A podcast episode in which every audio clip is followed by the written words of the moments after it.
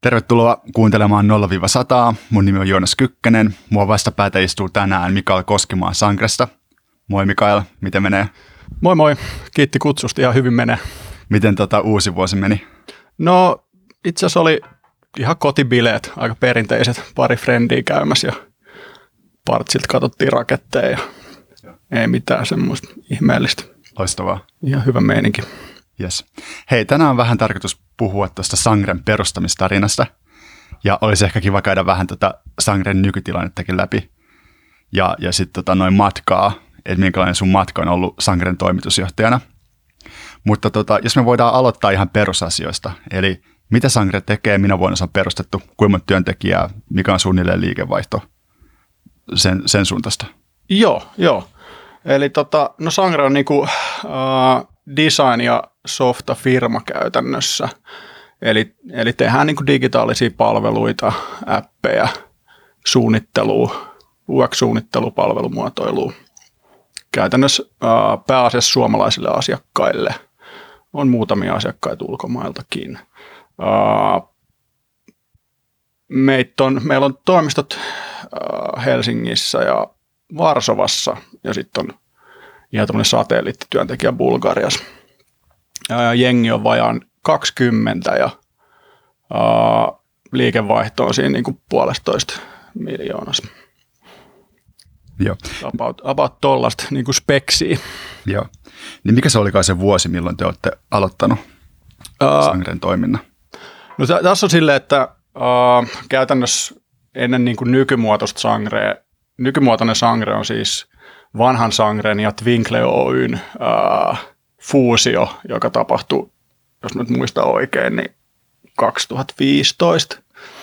Ja sitten oikeastaan se vanha sangre, niin sitä me alettiin tekemään joskus 2012-2013, jossa me tehtiin pääasiassa niin kuin designia. Ja sitten taas se Twinkle oli niin kuin, ää, enemmän niin kuin koodifirma. Että sitten kun me yhdistyttiin, niin me saatiin niin kuin design ja koodi niin kuin saman kato alle. Se on oikeastaan se. Ja sitten tämä nykymuotoinen Sangre tosiaan niin kuin pyörinyt siitä 2015. Hmm. Silloin kun te yhdistyitte Twinglen kanssa, niin oliko se suuri, suurin piirtein samankokoisia firmoja? Joo, joo, se oli niin kuin sama, oikeastaan samankokoisia. Et muistaakseni kumpikin vaihtosi joku niin kuin ihan parisataa tuhatta ja meitä oli niin kuin perustajat vaan kumma, kummallakin puolella, oliko meitä kolme tai neljä ja kolme. Et Aha, teillä ei, teillä ei ollut niinku työntekijöitä Meillä oli, uh, ei ollut oikeastaan, että me oltiin vaan, meille tuli niinku vanhaan sangreen yksi työntekijä, joka sit, josta tuli sitten oikeastaan aika nopeasti osakaskin, et sit, tota, mutta melkein niinku perustajia oltiin vaan siinä, siinä kohtaa. Miten tota, toi fuusio sitten tapahtui? Tai ehkä minkä takia te ette päättänyt uh, fuusioitumisen sijasta palkata esimerkiksi koodareita vanhaa sangreen? Minkä takia te päätitte lyöttäytyä yhteen koodarifirman kanssa?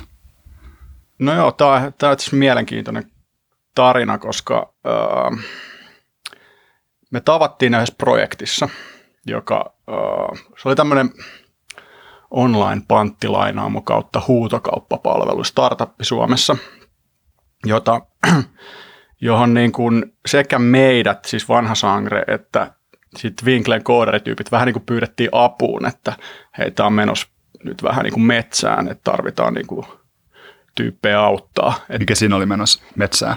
No ihan toteutus.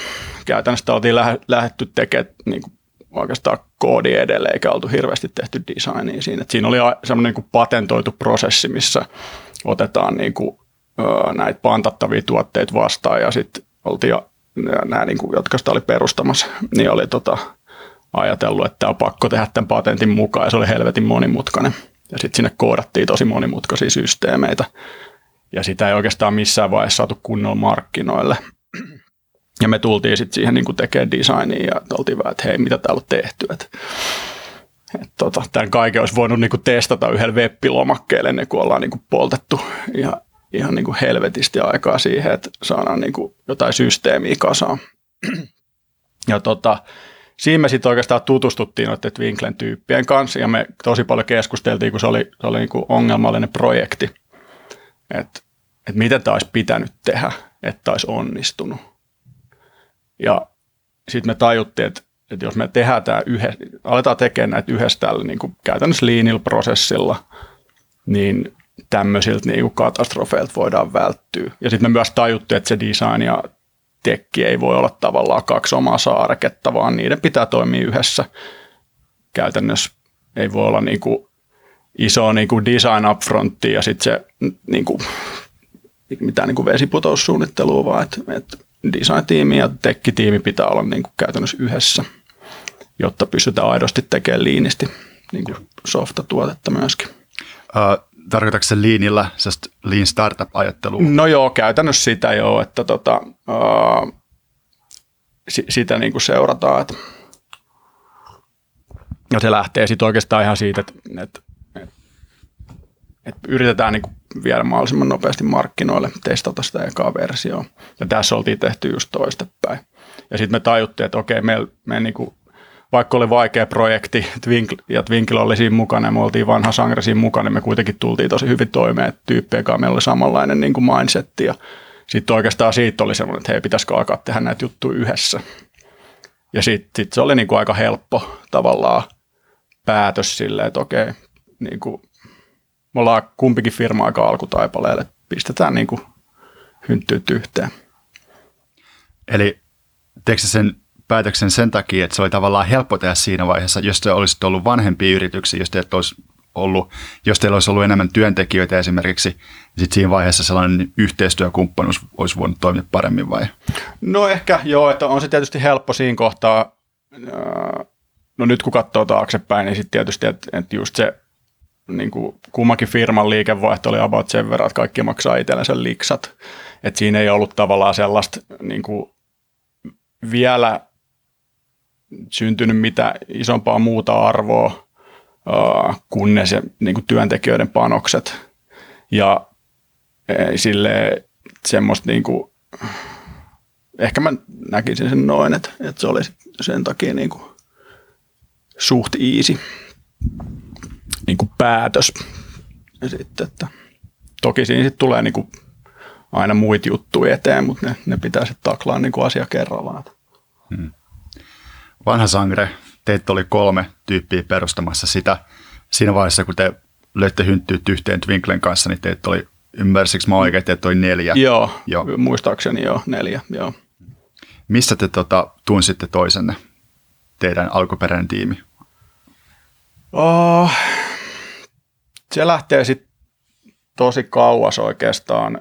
Oh, itse asiassa meitä oli neljä alkuperäistä vanha sankarin perustaa, josta yksi jättäytyi tosi alkuvaiheessa pois. Ja siinä niin kuin ihan alkuperäisessä kokoonpanossa oli ähm, tota, toi Timo Erkkilä ja, ja, ja Antti Malinen, jotka soitti samassa bändissä.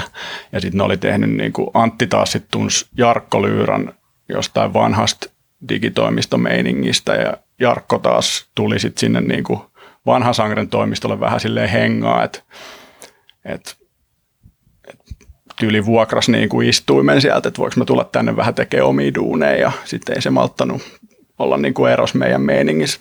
Niin sit tota, ja Jarkko, Jarkko taas oli sitten niin kuin pitkän linjan tyyppi, että silloin niin kuin satamasta kokemusta ja muuta, että et silloin oli varmaan niin kuin eniten tietämystä tästä bisneksestä. Että tota, ja mä ajaudun taas sinne sitten jotain, mitäkään kautta mä ajaudun.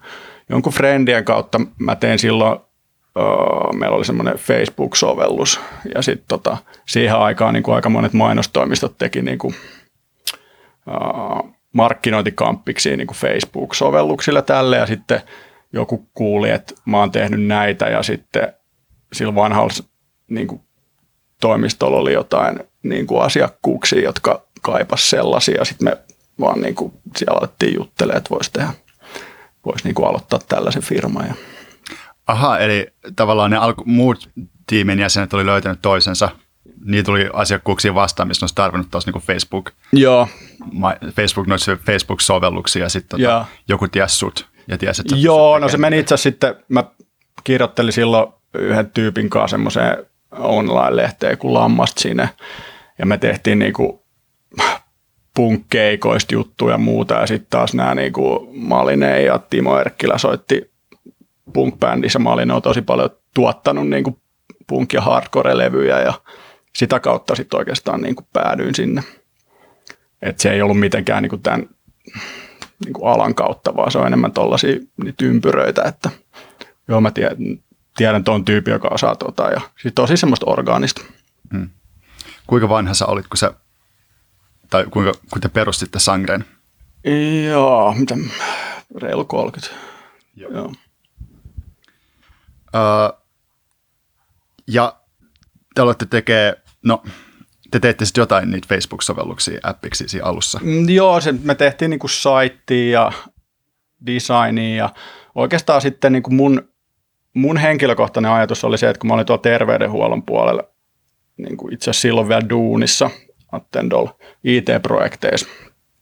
Ja sielläkin kehitettiin omaa softaa, niin toiminnanohjauksia ja tuollaista, niin, niin siellä mulla oli koko ajan semmoinen ajatus, että, että näiden niin kuin käytettävyyteen ei panosteta ollenkaan. Ja mulla oli koko ajan takaraivossa sellainen ajatus, että pitäisi pistää sellainen firma pystyyn, joka niin kuin käytännössä alkaa miettiä UX näihin niin kuin firmojen sisäisiä tietojärjestelmiä ja palveluihin. Ja tota, uh, mutta sitten aika nopea, kun meni sinne niin kuin sangremeiningeihin, niin sitten tehtiin kyllä aluksi niin kuin enemmän kuluttajapuolelle, mutta oli meillä sitten itse asiassa muutamia semmoisia niin firman sisäisiä niin kuin palveluita, mitä me sitten mitä suunniteltiin. Mutta se ei sitten oikeastaan niin, kuin niin paljon vetänyt, kun sitä hallitsee aika, aika isot, varsinkin terveydenhuollon huollon puolella, niin noin isot firmat hallitsee sitä tavallaan kenttää, niin silloin vielä enemmän, niin ei sinne oikein saanut niin kuin jalansijaa, mutta että siinä oli paljon erilaisia ajatuksia, toi oli yksi. Mistä tota, ne ensimmäiset asiakkaat sitten löytyi? Ihan kontaktien kautta oikeastaan, että uh, varsinkin noilla uh, Malisella ja Jarkko Lyyrä, ne oli tehnyt jo niin kuin tavallaan digitoimistomeiningeissä aikaisemmissa toimistoissa hommiin, niin siellä oli sit paljon niin kuin kontakteja, jota kautta sit päästiin tekemään projekteja. Sitten meillä oli siinä semmoinen vaihe, että me oltiin uh, ihan niin kuin jaettiin toimistoa uh, muutaman firman ka- kanssa ja siinä oli sitten tuommoinen niin Steinman-niminen mainostoimisto, jonka kautta tuli sitten niin jotain asiakkaita, yhteisiä asiakkaita joka sitten, muun muassa Jokerit tuli sitä kautta, joka on sit, oli sit meille niin kuin siinä kohtaa aika niin kuin, uh, iso niin kuin, tai näkyvä keissi, jota kautta sitten saatiin ehkä niin kuin laajemmin meidän niin kuin tekemistä näkyville hmm. niin kuin vanhassa sangres. Hei, miten kontaktien kautta löytyy käytännössä ne keikat? Onko se idea se, että sä otat sun kavereihin yhteyttä ja sanot, että hei, me ollaan perustettu tällainen firma, me halutaan tehdä parempaa UX-yritykselle, olisiko teillä mitään tarvetta vai tiedätkö te jo, että okei, tuossa firmassa siellä on kontakti, kontakti ja ne tarvitsee just sitä, mitä meillä on tarjolla. Miten se käytännössä menee? No joo, ehkä se on sitten, yksi on se, että tietysti laittaa sanan liikkeelle, että me ollaan perustettu tämmöinen firma ja sitten niin kuin, uh, sit kun on siellä verkostossa jengiä, niin sitten no ehkä okei, okay, tässä voisi olla tämmöinen projekti. Ja sitten sitä lähdetään yhdessä suunnittelemaan. Että kyllä se tulee niin kuin, oikeastaan niin kuin vanhojen tuttujen kautta siinä kohtaa vielä. Että jos on niitä verkostoja, niin sitten se onnistuu. Että tavallaan sitten semmoinen niin kuin kylmä myynti tai silleen, että ihan pelkästään se, että kuka ei ikinä kuulukaan, niin ää, ei sitä oikein vieläkään tapahdu. Että tota, että kyllä jostain pitää olla, tavallaan niitä touchpointteja pitää olla siinä firmaan muutakin kuin vaan, että näkee jonkun niin kuin Googlessa niin kuin tulee vastaan. Että mä uskon, että se vaatii vieläkin sen, että se, että se kauppa syntyy. Että jo, jonkun näköinen suhde siihen firmaan pitää syntyä. Ehkä on seurannut sitä, ehkä on seurannut sisältöä ja muuta. Se on ehkä nykyään se, mutta silloin se oli ihan puhtaasti niin kuin verkostojen kautta. Ja, ja, tai sitten ää, just esimerkiksi sitten Steinmanin kanssa niin kuin yhteisten myyntieforttien kautta. Et, Missä vaiheessa tuo sisältö tuli mukaan peliin? Meillä. Hmm. kyllä se tulee aika aikaisessa vaiheessa. Et tota, uh, meillä ehkä ensimmäinen sisältö, joka lähti silleen, uh, joka sai yleisö, oli nimenomaan toi Jokerit case study. Jos me tehtiin semmoinen uh, todella rehellinen ja semmoinen niin kuin, uh, niin kuin purettiin se tosi laajasti, se, että mitä me oltiin siinä tehty. Ja me oltiin, meillä oli heti semmoinen ajatus, että me ei niin kuin, usein, no siihen aikaan varsinkin case study, on vieläkin aika usein aika siloteltui, vaikka sitten sieltä voi rivien välistä lukea, että ei tämä voi mennä näin smoothisti, tiedätkö? aina on jotain. Sitten mä ajattelin, että, että me niin kuin, äh, oli semmoinen jenkkifirma kuin T-Hanet Lax, mä en tiedä, onko se sulle tuttu, se, se ei ole ei enää, ole. se loppujen lopuksi äh, Facebook käytännössä rekrytoi niiden koko tiimin, Aha. ja niiden tone of voice oli semmoinen, että niin kuin, tosi honest, niin kuin, että että joo, me tehtiin tämä, tämä meni pieleen ja tämä ei onnistunut. Ja sitten ja sit mä ajattelin, että me aletaan vedetään niin kuin sillä tyylillä. se on niin kuin se meidän tone of voice. Ja se, se tuli aika paljon niin kuin Jarkko Lyyrä kynästä, se, joka, oli, joka oli silloin siis firman toimitusjohtaja. Ja tota, se, ää, hän niin kuin visioi toi jutun, sen tone of voice, ja se, se kyllä toimi silleen, että, että sitten siinä tulee niin kuin se on paljon helpompi mennä niihin keskusteluihin, kun on tavallaan ymmärretään, että, että digiprojekteissa nyt aina voi tulla jotain. Että, tota, että se ei ole aina niin smoothia, kun annetaan ymmärtää. Onko se pysynyt toi tone of voice vuosien saatossa, vuosien kuluessa? Uh, on, se, on se pysynyt jo. Uh, tietty eri tyypit niin kuin nykyään kirjoittaa niitä, mutta et, kyllä me pyritään niin kuin pitää silleen, niin kuin aika rehellinen meininki niissä kyllä. Että. Hei, ja teillä on nykyään, tai te olette, te olette tuottanut kaksi podcastia myös. Joo. Sehän on myös osa teidän sisältöä. Joo. Uh, miten sä näet tuon sisällön roolin Sangressa ja, ja teidän markkinoinnissa ja myynnissä? Onko se tosi tärkeä rooli vai onko se sillä tukeva rooli? Uh, onko se enemmän rekryymistä varten? No silloin, silloin tällä hetkellä uh, silloin kaksi roolia. Toinen on tietysti tuo niin kuin rekrypuoli. Varsinkin kun Puolaan rekryttiin, niin me mietittiin aika paljon sitä, että millainen, millainen niin kuin se meidän meininki siellä on tavallaan, miten me esitellään firmaa. Ja nykyisin käytännössä ää, meidän myynti on oikeastaan niin kuin melkein täysin niin kuin sisältöjen varas. Et tota, ää, tai markkinointimyynti, että sitä kautta me haetaan niin kuin kävijöitä. Se on niin kuin yksi touchpointti. Tavallaan me nähdään se, että se, se sisältö on yksi touchpointti, mutta se ei vielä tee sitä myyntiä. Mutta sitten, että sit jos ne törmää toisen kerran ne kävijät meihin, vaikka sitten Googlen kautta, sitten niillä on ehkä jäänyt mieleen se joku sisältö, niin sitten se saattaa ylittää sen kynnyksen, että ne ottaa kontakti. Et tuota me ollaan työstetty tosi paljon viime aikoina. Hei, sä mainitsit tuon Varsovan toimiston. Joo. Uh, milloin te lähditte Puolaan? Uh, no se oli silleen, uh, tota, se tapahtui oikeastaan sitä kautta, että toi uh, Aleksi Munter, joka oli siis Winklen puolelta, niin hän muutti Puolaan uh, tyttöystävän kanssa käytännössä. Ja tota, sitten meillä oli siellä hänen lisäksi niin kuin yksi työntekijä, joka oli kuitenkin eri kaupungissa. Ja sitten niin kuin Aleksi oli vähän sille, että, niin kuin, että mä oon täällä yksi, että pitäisikö keksiä jotain. Ja tota, siihen aikaan Aleksi vielä se oli, on, on soittanut niin kuin bändeissä suht isoissakin ja, ja sitten se oli aika usein kiertueella ja ja tota, Mutta sitten se vähän niin kuin hiljentyi se bänditouhu, niin tota, sitten ajateltiin, että joo, että me voitaisiin pistää niin kuin Puolaa toimisto. Siinä vaiheessa oli, näkyi jo sit tietysti niin kuin osaajakilpailu Suomessakin, että, että se tavallaan niin kuin, mä että no joo, että saadaan niin kuin Aleksille seuraa ja, tota, ja sitten saadaan ehkä sinne niin kuin tekijöitä. Ja sitten meillä oli, mä muistan, sitten sit se meidän, niin kuin, sit se meidän niin kuin kamppis tavallaan siellä tekijöiden löytä, löytämiseksi oli just se, että help a lonely rockstar. Silleen, että se on yksin puolas, että se tarvitsisi frendejä. Ja sit, sitä kautta lähtiin hakea sinne, niin kuin, sinne jengiin. Löytyykö sitä jengiä sieltä puolesta? No jengi löytyy, mutta sitten et, et, et sit se kyse on, että millaista jengiä. Et, tota, et siellä on tietysti niin kuin työkulttuurit ja muut on vähän erilaisia. Et, et, et kyllä siinäkin on niin kuin paljon oppinut sitten, että et mikä toimii ja mikä ei toimi. Mitkä ne on ne suurimmat erot puolalaisen ja suomalaisen työkulttuurin välillä?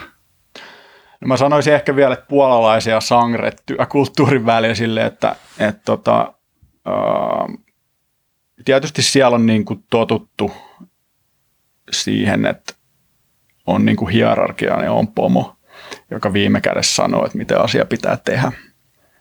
Ja sitten ehkä se meidän meininki on enemmän se, että, että kyllä sen tiimin pitää niin kuin itse pystyä löytämään se yhteisymmärrys. Et tota, öö, kyllä mä näen, että se on niin kuin yksi iso juttu, että pitää löytää ne semmoiset henkilöt, jotka öö, A, pystyy niin kuin toimia tiimissä myöskin johtaa itteensä suht, suht niin kuin hyvin. Tietty, tietty saadaan tiettyihin juttuihin tukea, mutta tavallaan sellainen, että jos odotetaan, että viime kädessä joku auktoriteetti tulee ja sitten päättää sun puolesta, niin sitä ei tule tapahtuu. Että kyllä meillä oli, uh, on ollut niinku semmoisia tilanteita, että uh, aluksi oli tosi iso vaihtuvuus Puolassa. Että ei me vaan niinku tavallaan huomattiin, että joo, että tavallaan hyvä tekijä, mutta sitten sit se niinku aina törmäsi johonkin ja sit jos ei ollut niinku selkeät, selkeät pomoa, niin sitten jotenkin siellä niinku, en mä tiedä miten se tapahtui, mutta sitten siellä niinku syntyi semmoisia vastakkainasetteluja, vaikka oli tosi vähän porukkaa. Se oli, se oli aika, aika ihmeellistä oikeastaan. Mikä on niin kuin iso vaihtuvuus? Mitä se käytännössä tarkoittaa? No siis oikeastaan meillä niin kuin, tavallaan kaikki, kaikki vaihtui siellä niin kuin tavallaan. Et, tota, um, nyt, nyt ollaan sitten löydetty oikeastaan niin kuin pysyvämpiä niin kuin viime vuosina. Tuliko sinulla koskaan sellaista fiilistä, että pitäisikö meidän lähteä pois puolesta siinä vaiheessa, kun porukka alkoi vaihtua? No ei mulla tullut semmoista fiilistä. Tai mä, se on sitten ehkä ollut jotain muita syitä, että et, tota, mutta ei sen porukan takia. Et kyllä, kyllä oikeastaan se oli enemmän semmoista, että pitää niinku, uh, tota, löytää ne löytää ne oikeat tyypit. Kyllä me tiedetään, että siellä on niitä, mutta sitten se pitää löytää ne, jotka sopii siihen kulttuuriin. Se on se iso juttu. Mitkä noin muut syyt on? Tai sä, sä mainitsit, että sä oot niinku, jos, jostain muista syistä on ehkä voinut miettiä enemmän sitä puolesta lähtöä pois. Ymmärsikö mä oikein? No joo, sitten sit on tietysti niinku sellaisia, että et tota, öö, mietitään vaikka Puolan poliittista tilannetta esimerkiksi. Että eihän se niinku silleen hyvältä näytä myöskään niinku tavallaan ihmisoikeuksia ja muiden näkökulmasta tai ylipäätänsä nyt miten sitä hallintoa siellä pyöritetään, että sitten että pitää pystyä myöskin olemaan kriittinen sille, että, että missä maissa haluaa toimia. Mutta sitten toisaalta ollaan, on myös kelannut sitä, että, että sit jos me ollaan siellä jollain tavalla esillä ja tuodaan tiettyjä arvoja esiin, niin sitten ehkä se auttaa sitä, että mutta tollaisia juttuja tulee kelattua. Hmm. Kuinka monta tyyppiä teillä on nykyään puolessa? Uh, nyt meillä on siellä viisi tyyppiä. Joo. Ja sitten oli se yksi satelliittityöntekijä. Miten se Bulgariassa, joo. Bulgariassa. Uh, Onko hän löytynyt ekaksi Suomesta tai Puolasta ja sitten mennyt Bulgariaan vai? Eikö hän ollut siellä niin kuin ihan, se oli tavallaan, äh, haettiin niin kuin tosi spesifiä osaamista ja sitten löytyi sieltä. Ja nyt on oikeastaan niin kuin jäänyt tosi isoksi osaksi meidän tiimiin, että, että toimii niin kuin yllättävän hyvin se, että on, on niin kuin täysin koko ajan etänä. Et se vaatii tietysti sit myöskin tietynlaisen henkilön, joka on tosi proaktiivinen ja, ja on niin kuin tavallaan tuntuu, että on läsnä, vaikka ei ole sit niin kuin fyysisesti läsnä. Hmm.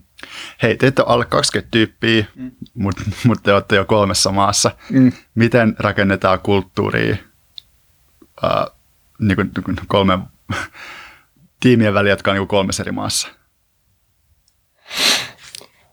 Teekö te muuten ylipäänsä yhteistyötä Puola ja Helsingin välillä? Tehdään jo. Käytännössä siis meillä on, uh, meillä on niin kuin aina tiimit on silleen, että ne on niin kuin tavallaan, ne muodostuu jengistä, jotka on niin kuin osaksi muussa maassa. Et se, ei, se on tavallaan, se on, se on niin kuin alusta lähtien ollut tavallaan selvä. Sitten se vaan se kommunikaatio niin kuin käytännössä pyörii silleen, että, että, että no just Slack on tietysti tosi kovassa käytössä ja, ja tota, öö, ja sitten sit, sit on vaan muotoutunut semmoinen, että se on niin tosi luonnollista, että jos otetaan, on vaikka joku niin kuin palaveri tai muu, niin sitten joku on vaan niin kuin mukana etänä ja silleen. Että se, on vaan, se on muotoutunut se työtapa niin kuin aika luonnollisesti siihen. Että, tota. Kaipaako koskaan sellaista tilannetta, että te kaikki olisitte yhdessä maassa, yhdessä osoitteessa? Joo, totta kai. Totta kai sitä kaipaa. Että on me sitten semmoisia, että niin kuin jotain kesäpäiviä ja joulujuttuja ollut, että kaikki on samassa paikassa. On ne tosi tärkeitä sitten, että, että tota, uh, mutta sitten mä näen sen silleen, että se on myöskin uh, se on myös vapauttanut sitten meillä niin kuin tavallaan muita tyyppejä siihen, että, että okei, että jos meillä on tämmöinen kulttuuri, niin sitten mä voin olla niin kuin remote täysin itsekin ja lähteä vaikka puoleksi vuodeksi johonkin muualle tekee. Esimerkiksi nyt meillä on toi meidän, joka sisällöistä vastaa, niin Laura, niin se on ollut käytännössä vuoden ausseis ja sieltä, sieltä tehnyt sitä. Sitten me vaan laitetaan se tapahtumaan. Että, että, tota. Miten toi on sitten näkynyt sulle? Onko sullakin mahdollisuus toimitusjohtajana tehdä tästä tai niin kuin vähän, miten sanoisi, tukea omaa lifestylea joo. yrityksen kautta? Totta kai, joo. Että kyllä mä sitten tavallaan itsekin käytän sitä vapautta. Hmm. Niin kuin, että se oikeastaan se, siinä on tosi tärkeää, että, se, että jos, jos sä et ole fyysisesti paikalla, niin sit, sit sun pit, sit pitää olla tosi niin kuin aktiivisesti muulla tavalla niin kuin jotenkin olla niin kuin kaikissa tapaamisissa ja olla valmistautunut ja näyttää sen, että, että oikeasti että ei tee sitä vasurilla, kun ei ole, niin kuin, ei ole mestoilla. Koska sitten on vielä niin kuin, monilla on semmoinen käsitys, niin kuin, että okei, jos, jos sä oot etänä, niin sä et tee kunnolla duunia, mikä on niin kuin ihan käsittämätön käsitys mun mielestä. Monesti se on just toistepäin, mutta sitten se pitää ehkä niin kuin sille muulle tiimille niin sille olla niin kuin oikeasti 150 prosenttisen proaktiivinen ja, ja silleen olla aina supervalmistautunut kaikkeen ja silleen, niin sitten se alkaa toimia. Et sit, et kyllä siitä vielä keskustellaan meillä sisäisesti, että et jos, jos joku on niin kuin remoteina, sitten sit on tosi herkkää se, että et okei, nyt se ei ole paikalla, että mikäkään silloin on. Kun sitten taas jos joku ei ole niin fyysisesti paikalla, mutta ne tietää, että ne on yli Helsingissä, niin ei kukaan kyseenalaista sitä. No silloin varmaan joku, tiedätkö, niin kuin juna on varmaan niin kuin myöhässä, mutta sitten jos, jos joku on remoteina, niin sitten okei, okay, se varmaan surffaa ja sitä ei kiinnosta niin kuin tämä, vaikka ei se ole silleen. Et se on, niin kuin, se on aika sisäänrakennettu meidän mielis hmm. vieläkin. Hmm. Ja siis se on vieläkin teidän yrityksessä sisäänraken... tai siis se on niin kuin ihmisten mielessä teidän yrityksessä. No on, ky- kyllä sit, niin kuin viimeksi eilen keskusteltiin siitä okay. niin kuin tietyn, tietyn tota, tietyssä keississä, että se, että tota, että sitten pitää niinku oikeasti purkaa se silleen, että on, niinku, mikä tässä oikeasti on se, että onko se vaan silleen, että meillä on joku semmoinen omituinen ajatus, vai onko tämä oikea ongelma. Mutta sitten, että et sit voi myös olla niinku oikeita ongelmia niiden remote-tyyppien kanssa, niitä pitää vaan tunnistaa. Ihan samalla kuin voi olla oikeita ongelmia niiden kanssa, jotka, jotka on mestoilla. Et. Missä te käytte sitten noita keskusteluita? Onko se Slackissa, koska teillä just on tiimejä useissa eri osoitteissa? Mm, joo, aika usein Slackissa käytännössä. Että, että se on niin kuin, kyllä tosi kovas käytös. Onko sinulla mitään hyviä Slack-vinkkejä muille organisaatioille tai yrityksille, jotka haluaisivat tukea enemmän etätyötä? Oh, no joo, siis tietysti tuo perusjuttu, että, että tavallaan se, että se on se niin kuin vie sen fiiliksen siitä, siitä tapaamisesta kyllä, jos siinä on sitä teknistä sähellystä alussa. Että se, joka järjestää sen palverin, niin että se on, niin kuin menee siellä tarpeeksi ajoissa, hoitaa sen kuntoon, jonka vastuulla se on niin kuin katsoa, että kaikki screenit toimii ja on, ne matskut on sellaisia, että, että ne, jotka on esimerkiksi remoteina, niin pystyy seuraamaan sitä ja tällaisia juttuja. Hei, mä voisin palata pikkaseksi aikaa tuohon teidän perustajatiimiin. Joo. sä oot ainoa, joka tavallaan jäi jäljelle tuossa siitä alkuperäisestä, alkuperäisestä tiimistä, eikö ne? Ja, ei, kun on siellä vielä, Aha, tota, okei. on, on siellä niinku, uh, siis tota vanha sangre, Mm. niin on, on jo siis Antti Malinen vielä ja, ja Min, joka tuli ekaksi työntekijäksi, niin Okei, joo. on siis emme vielä firmassa. Joo. Ja hei, suosittelisitko sä sun duunipaikkaa muille ihmisille?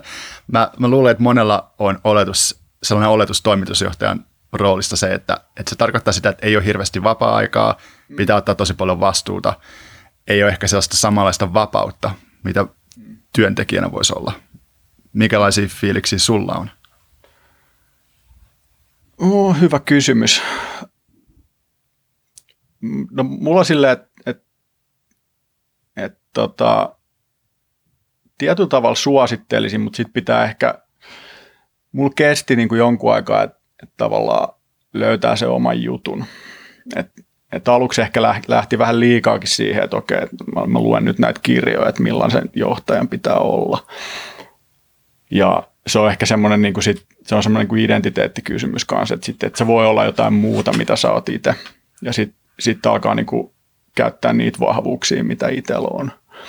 Oikeastaan, koska sitten se, että kyllä mulla oli vähän semmoinen, että jaksaks mä tätä, kun mä niin kuin, että pitääkö mun nämä kaikki tehdä ja kuuluuko tämä, niin kuuluuko johtaja olla tämmöinen. Ja, ja oikeastaan se sitten, että sit, sit jos siinä pystyy olemaan niin kuin sillä omalla persoonalla, omilla vahvuuksilla, niin sitten sit se varmaan toimiikin. Et tota, Mutta siis kirjoista ei löytynyt sitä vastausta sulle. oh, no varmaan sieltä löytyy paljon niinku juttui, uh, niinku tavallaan lainalaisuuksia, mutta sitten et, sit, et kyllä se niinku oma persoonan pitää näkyä siinä. Ja sitten sit se johtaja muotti, mikä onneksi on vähän murtumassa, että mitä se pitää olla, niin tota, uh, niin semmoiseen ehkä ei, niinku, ei pysty kyllä itse taipumaan. Minkälaisia kirjoja sä luit siinä vaiheessa, kun sä halusit oppia johtajuudesta? No, no aika paljon sit it lähdetään niinku ihan siitä, että et, et millainen vaikka se management-malli on.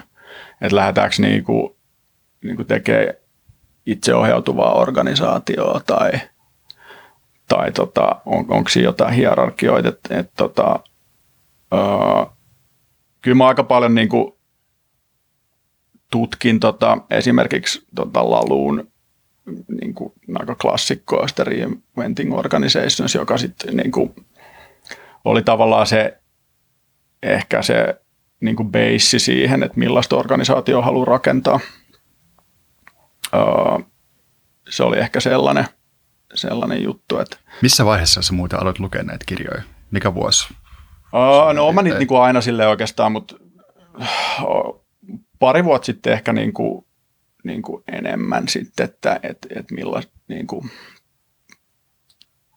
ja, ja sitten oikeastaan niin keskusteli jengin kanssa, kanssa aika paljon, että O- Tapahtuiko pari vuotta sitten joku juttu, mikä sai sut niinku sitten No joo, silloin, silloin käytännössä niin kuin pari vuotta sitten musta tuli toimari, että et sit siinä, siinä kohtaa niin kuin vaihtui. Et tota, sitä ennen mä en ollut siis toimarina, niin ketä teidän toimari oli sitä ennen? ää, Jarkko Lyyrä Joo. Ja sitten Jarkko lähti, hetkinen. joo. Joo. joo. Uh, oliko se tavallaan selvää, että sä siirryt sit seuraavaksi toimitusjohtajaksi? Uh, ei se ollut ihan selvää, että se oli vaan sitten semmoinen, että uh, se oli enemmän silleen, että kuka tähän pystyy tai kuka haluaa. Ja sitten sit tota, tuli se vähän puun takaa silleen, että, että mitäs tässä nyt niin kuin tehdään. Ja Hmm. Sitten sit mä olin oikeastaan ollut silleen, niin kuin, uh, mä olin ollut sitä ennen hallituksen puheenjohtaja, oikeastaan ollut siinä niin kuin johtamisessa kyllä messissä niin kuin tosi vahvasti. Uh, Jarkon kanssa oikeastaan, että se oli silleen niin kuin luonnollinen, luonnollinen valinta sit siinä kohtaa. Kuinka erilaista on olla toimitusjohtaja versus perustajajäsen? No on siinä sitten se, että sitten ne tavallaan uh, sit yhtäkkiä alkaa tulla niitä kysymyksiä pöydälle, missä pitää tehdä se päätös tavallaan, että et tota, loppujen lopuksi kaikkiaan sitten odottaa, että, että on paljon kysymyksiä, mihin niin sun pitää vastata.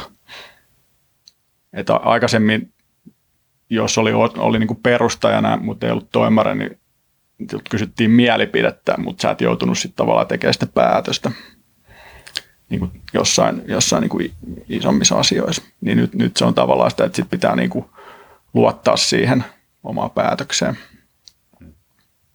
Et se, on, se on varmaan se iso juttu, että, että sitten sit tavallaan siinä tulee se vastuu niistä päätöksistä, mitä tekee.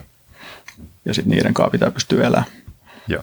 Ja, ja tosiaankin sitten siinä vaiheessa, sä, sä olet lukenut noita kirjoja, sä haluaisit oppia no joo, siis, enemmän. joo, siis kyllä mä nyt oon aina niistä kiinnostunut ja sitten sit mä niinku oikeastaan, en mä tiedä, se oli ehkä semmoinen hetki, että, että mä vähän niinku jopa ylireagoin siihen, että okei, nyt mun pitää, niinku, nyt mun pitää tietää kaikki tästä ja, ja silleen niinku, mitä mä teen ja sitten loppujen lopuksi jossain vaiheessa mä vaan aloin relaa, että että, että ei tämä niin vaikea ole.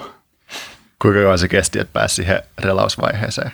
No kyllä mulla meni sille tavallaan varmaan niin kuin vuosi. Et tota, et nyt tämä niin viimeisin vuosi on ollut silleen, että et, et pitää niin kuin vähän semmoinen pick your battles tyyppinen. Että on juttuja, mihin ei voi vaikuttaa ja sitten sit tota, on juttuja, mihin pitää vaikuttaa ja sitten niin panostaa niihin, mihin pitää vaikuttaa. Mitkä nuo jutut on sulle, noin mihin pitää vaikuttaa? No se on ehkä se muutama juttu, siis tietysti niin kuin tietyt, tietyt kovat jutut siellä taustalla, tietysti niin kuin talouspuolella niin pitää katsoa, että niin kuin hommat toimii. Sitten sitten oikeastaan se, että just, että jos huomaa, että niin kuin joku homma ei toimi vaikka projektipuolella tai henkilöstöstä tai tolleen, niin sit ne, ne ei niin kuin tavallaan, ne ei mene pois silleen, että odottaa, että niihin on parempi niin kuin puuttua heti. Entäs sitten noi taistelut, mihin ei kannata lähteä?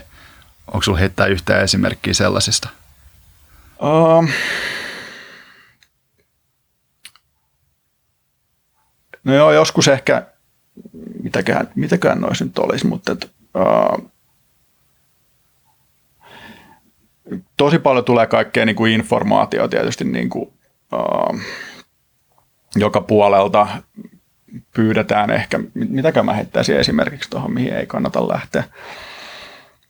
Joskus ne jää vaan tekemättä, kun ei ole aikaa, että on vaan semmoinen priori, priorisointilistaus, mutta että uh, tietyt ehkä niinku semmoiset prosessit, mitä tapahtuu jossain, niin, niin tota, uh, joskus pitää niinku myös nähdä, että se tiimi pystyy vaikka itse hoitamaan ne tai – jotain sellaista. Että voi nähdä, että jos tekee niin kuin intervention, niin sitten se vaan, niin kuin, se vaan pahentaa sitä asiaa. Että Okei, eli niin pitää tavallaan, miten sanoisi, perääntyy joissain tilanteissa sillä pikkasen vähän niin kuin niille.